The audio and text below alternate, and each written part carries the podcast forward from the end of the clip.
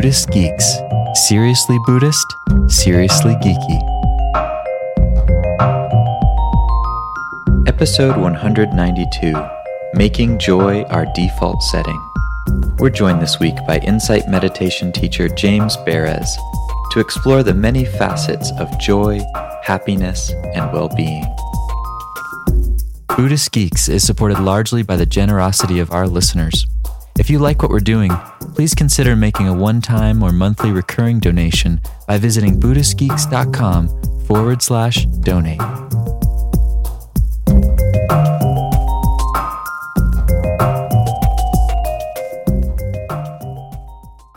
Hello, Buddhist Geeks. This is Vincent Horn, and I'm joined today over the phone with James Beres. James, thank you for taking the time to speak with the Buddhist Geeks. We really appreciate it.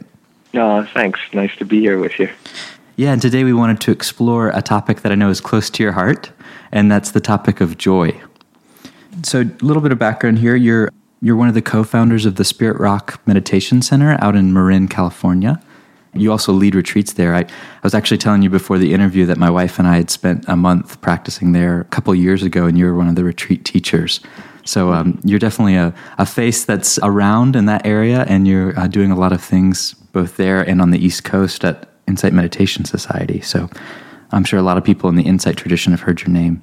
And then you're also the author, co-author, along with Shoshana Alexander, of a recent book that came out called Awakening Joy.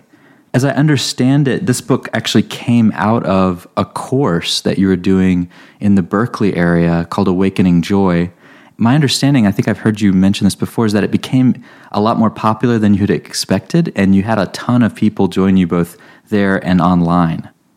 That is true. I was just imagining the topic of Awakening Joy. Was this a course that transcended just the Buddhist practice and tradition? I would imagine people would be interested or drawn to this, whether or not they had a Buddhist background. Is that true?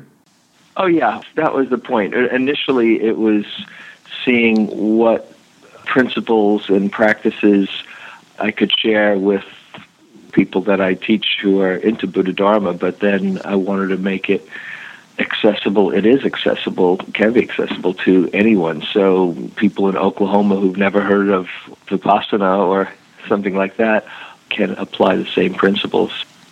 And I was wondering, as I was exploring the book, and I know I've heard you talk about joy before, I was wondering when you got into this topic, when it became important to you on your path? Mm-hmm. When I first got into the practice, which I did in 1974 at the first summer at Naropa Institute, and I went there for 5 summers and dove into the practice, I was in a long honeymoon period where it really turned my life around, as it often does for people. And then I hit a period for a while where I got very serious about practice, dead serious, as I sometimes say. And I had some unconscious perspectives around the Buddhist teaching that didn't serve me so well, and somehow I mixed up the end of suffering with the end of living. And I have a passionate side and a celebratory side, and I came from a devotional background before I got into Buddhadharma, and somehow that was there was a dissonance between my natural personality and way I approach life and what I started to take as the Buddha saying that it's not okay to enjoy life. That was not on a conscious level, but on an unconscious level. And I, as many people can do, got very serious about practice and sort of lost my joy for a while. And then when I came back to myself and realized what had happened, I wanted to take a look and see just what the Buddha actually said about happiness. Is there a way to apply it, not just on the cushion, in deep connection and presence, but in one's daily life? And when I did, I saw there was some fabulous teachings about well-being, happiness, and joy that I not only practiced for myself, but wanted to share with others. I know along with the Buddhist teachings on joy and happiness that you also pull a lot from what's called the positive psychology movement. And I've heard you tell some really beautiful and touching stories from books that are related to that movement. And I wondered if you could say a little bit about what the positive psychology movement is and also how you've connected it with your own Buddhist teachings on joy and well-being and happiness. Mm-hmm. There's a whole zeitgeist that's been happening in the last 15 or 20 years, both with the positive psychology movement, neuroscience and brain research, and a kind of lightening up and more spaciousness within the Theravadan tradition as far as opening up and having a more relaxed and alive connection to applying the teachings. So I'd say that there is this movement towards what real happiness is that's been very much in all of those arenas.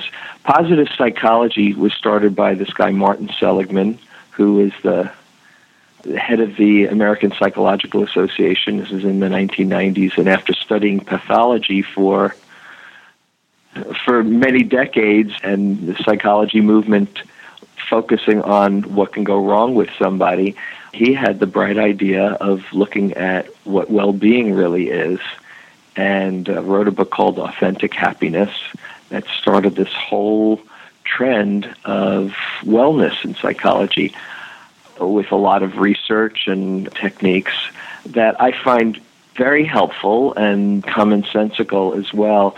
But there's a difference in positive psychology than in the kind of exploration of happiness that I use with Buddhist teachings as well. There's some overlap, but this is not just about putting on a smiley smile on one's face and saying, oh yes, let's just forget your troubles, come on, get happy, as the old song goes. That real happiness is about engagement with life, with the ups and the downs. As the Buddha said, if you understand suffering, if you truly understand suffering, you come to the end of suffering. So it's about being here for the 10,000 joys and the 10,000 sorrows and feeling connected with life, having an authenticity of being right where you are, and connecting with an aliveness that's inside of you as well. So I draw on the positive psychology movement, but really the heart of what I'm sharing is from Buddhadharma. One thing I found really helpful when you were sharing some of the stories about people that had found an incredible amount of joy in their lives, and none of them were Buddhist practitioners. I found it really helpful to hear some of those, in part because I guess I'd been a bit Buddhist-centric in my thinking, that somehow people who are really joyful, really deeply happy, somehow were doing some sort of contemplative practice, if not Buddhism. And I wonder if you could say a little bit about that, because I know a lot of people that are part of some of the stories that you share are just normal people, just down-to-earth normal people who may have been through some difficult stuff, but they've found this deep, abiding joy, not through any particular practice sometimes. Yeah, the way I see it, you don't have to be a practitioner to know what happiness is. We are all born into this world with a natural state of well-being. You take a baby and change her diaper and feed her and give her a little bit of love, and what do? They squeal with delight. That's why we like being around babies. It kind of reminds us of that place inside of us. And the same thing with an adult, whether or not they've ever done any kind of meditation.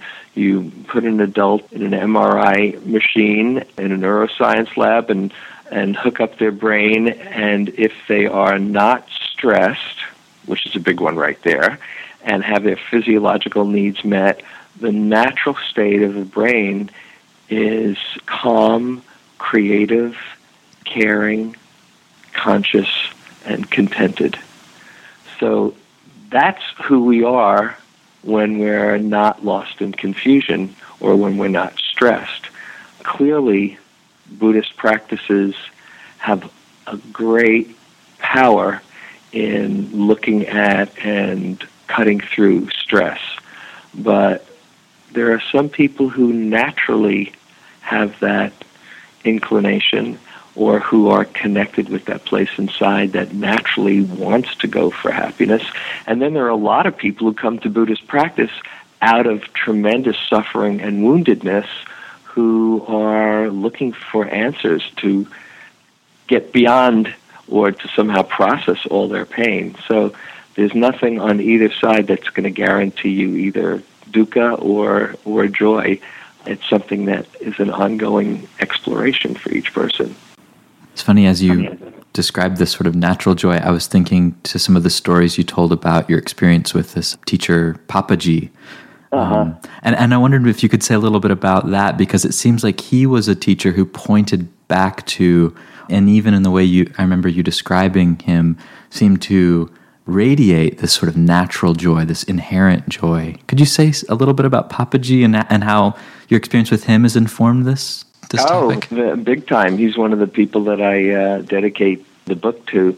Papaji, also known as Poonjaji, H.W.L. Punja, was this Advaita teacher, student of Ramana Maharshi, who had this amazing presence and joy. And I went to visit him. This is in 1990. It was the first time I saw him. This is actually while I was in my serious phase, and actually he broke the spell after being there for a number of weeks, and I had so many questions. He said, give me all your questions. And finally, at the very end, I had one last question. I said, Poonjaji, I want to ask you something. Yes? It's about emptiness. Yes, tell me your question. I said, Poonjaji, when Buddhists talk about emptiness, there's a real seriousness and solemnity, often the profound emptiness. But when you talk about emptiness, you're laughing, there's tears, you radiate a kind of positive energy that's just so engaging, you know. And I said, why is your emptiness so much more fun than Buddhist emptiness? He thought for a while, and he said, well, when somebody is a meditator and they've touched a place of real peace inside, then they can easily get tricked into thinking that stillness is where the emptiness is to be found, and that anything outside of that stillness is antithetical. He didn't use those words, but this is the gist of it, is the opposite of that profound emptiness. But he says, my emptiness, do a little Poonjaji imitation, my emptiness rejects nothing from my emptiness. My emptiness includes sorrow and joy and love and restlessness. Nothing is rejected from my emptiness. Nothing. And then he laughed, ha, ha, ha, ha, ha. And it woke me up to, as is said in some Buddhist teachings, samsara and nirvana are one. But somehow I had separated them. And when I got back in touch with that, I realized I had been excluding my aliveness and my joy, and that kind of brought me back to myself. And it's interesting because as I was reading your book, and as I was checking out some of the different sections, I saw a real trend where you were highlighting oftentimes this joy, this natural joy, and sort of pointing to the fact that it's there, just like you said with the people that are sitting there in an EEG and all their basic needs are met, their minds are just naturally like that. But then a big part of the book is also very specific suggestions on how to cultivate or develop that natural joy. And this brings up, in one sense it's a little confusing, but in another sense it's tied in, it seems like, to this very recurring paradox in practice of the sudden and the gradual, of the natural and the developmental or something. And I wondered if you could say a bit about that in terms of joy, in terms of that facet of things. Yeah, they're both true. First, to define what I'm calling joy, which there are many words in Buddhadharma that talk about basic positive states, whether it's joy or rapture or contentment or ease. And so what I'm calling joy is really standing for all of those states of well-being that are associated with wholesome states, kusala, and there's a feeling of expansion and ease and openness that comes from them. Now, as far as the natural joy or the natural well-being, first of all, one thing to remember is we all yearn for happiness. Every one of us wants to be happy. I haven't met anyone who doesn't. Even the people who say, I don't want to be happy, I feel like being grumpy, well, that's their way of being happy. So whatever turns you on, but we are looking for this place of wholeness and ease and completion inside that one could call joy or well-being. And it's right there. It's right in there. We experience it. We all know what well-being feels like. There's a great treatise by Buddhadasa, Ajahn Buddhadasa, Nibbana for Everyone. He says, we all have these moments within us. We'd go crazy if we didn't have these mini Nibbanas where there's this feeling of peace or this feeling of release and relief from the agitated mind. You know, when you're in nature sometimes, or you just stop for a few moments and you take a break. But we usually miss it. So he says this is a capacity and a place that we return to often. We just miss. It's just very fleeting. That said, we can cultivate our well-being through specific practices, which are right there in the Buddhist teachings. And just like with mindfulness, we can be mindful for a moment and we can cultivate it so that it's more where our minds land. Or loving kindness, too. We all know what it's like to feel kind, to be kind, and yet you can cultivate that loving kindness consciously. So you want to have both aspects where you realize this is who you really are, and then over time develop that.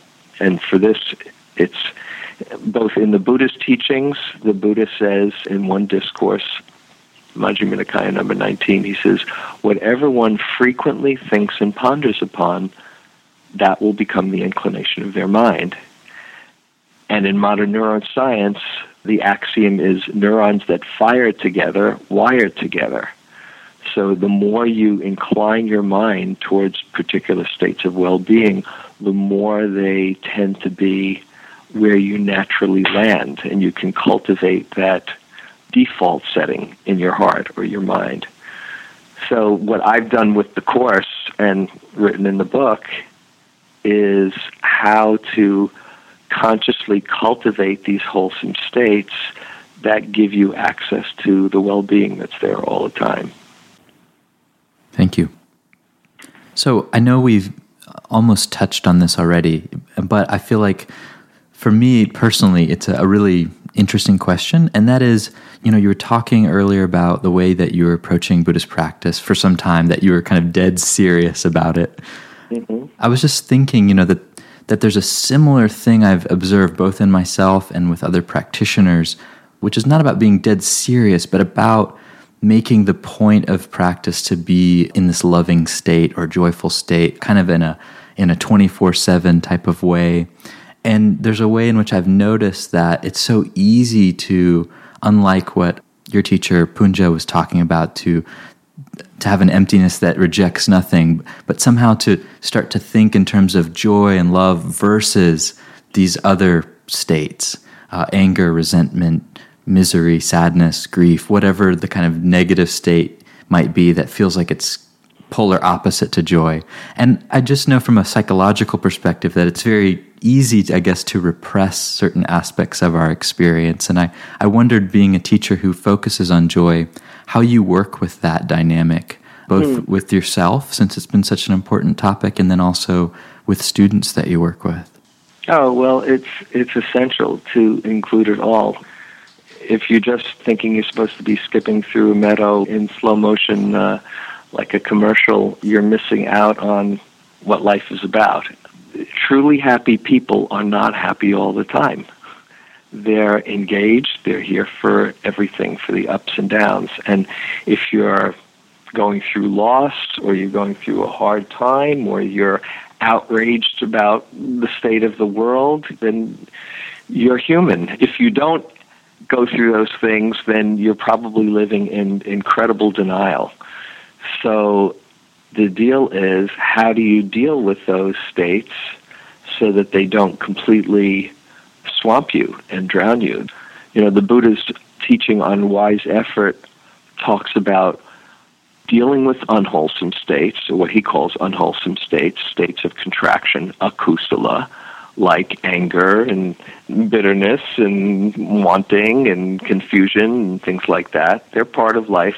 How to guard against them and overcome them when they're here, and there's loads of practices for that, and then how to cultivate wholesome states. And the fourth aspect of wise effort is to maintain and increase those wholesome states when they're here.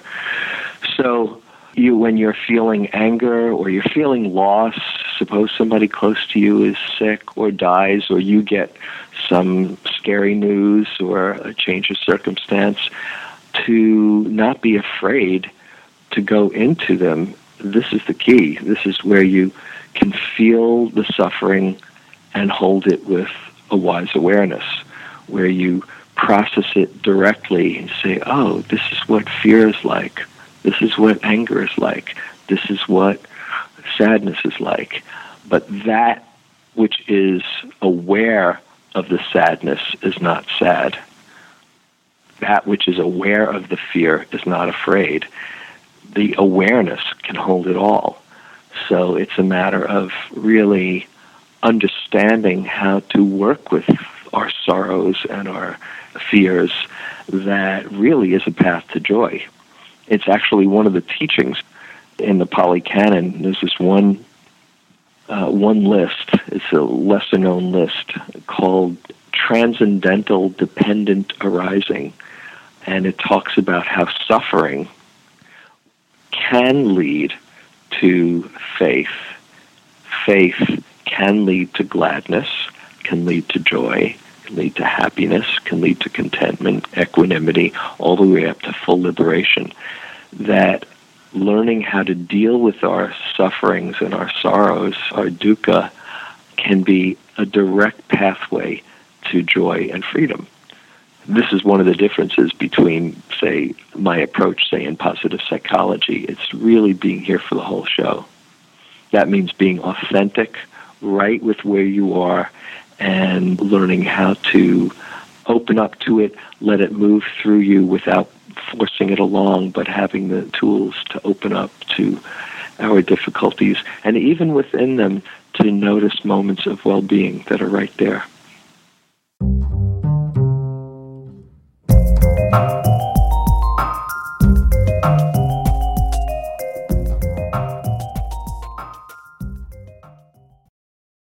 Join us for the 4th Annual Buddhist Geeks Conference, hosted in partnership with Mindful Cyborgs and Shambhala Sun from October 16th through the 19th in beautiful Boulder, Colorado.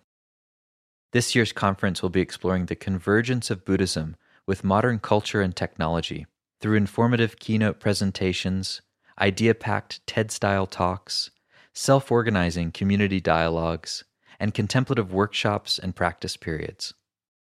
This year's list of presenters includes the world's most quantified man, Chris Dancy, abbot of the village Zendo in New York City, Roshi Pat Enkyo O'Hara, and pragmatic Dharma provocateur Daniel Ingram, as well as many others.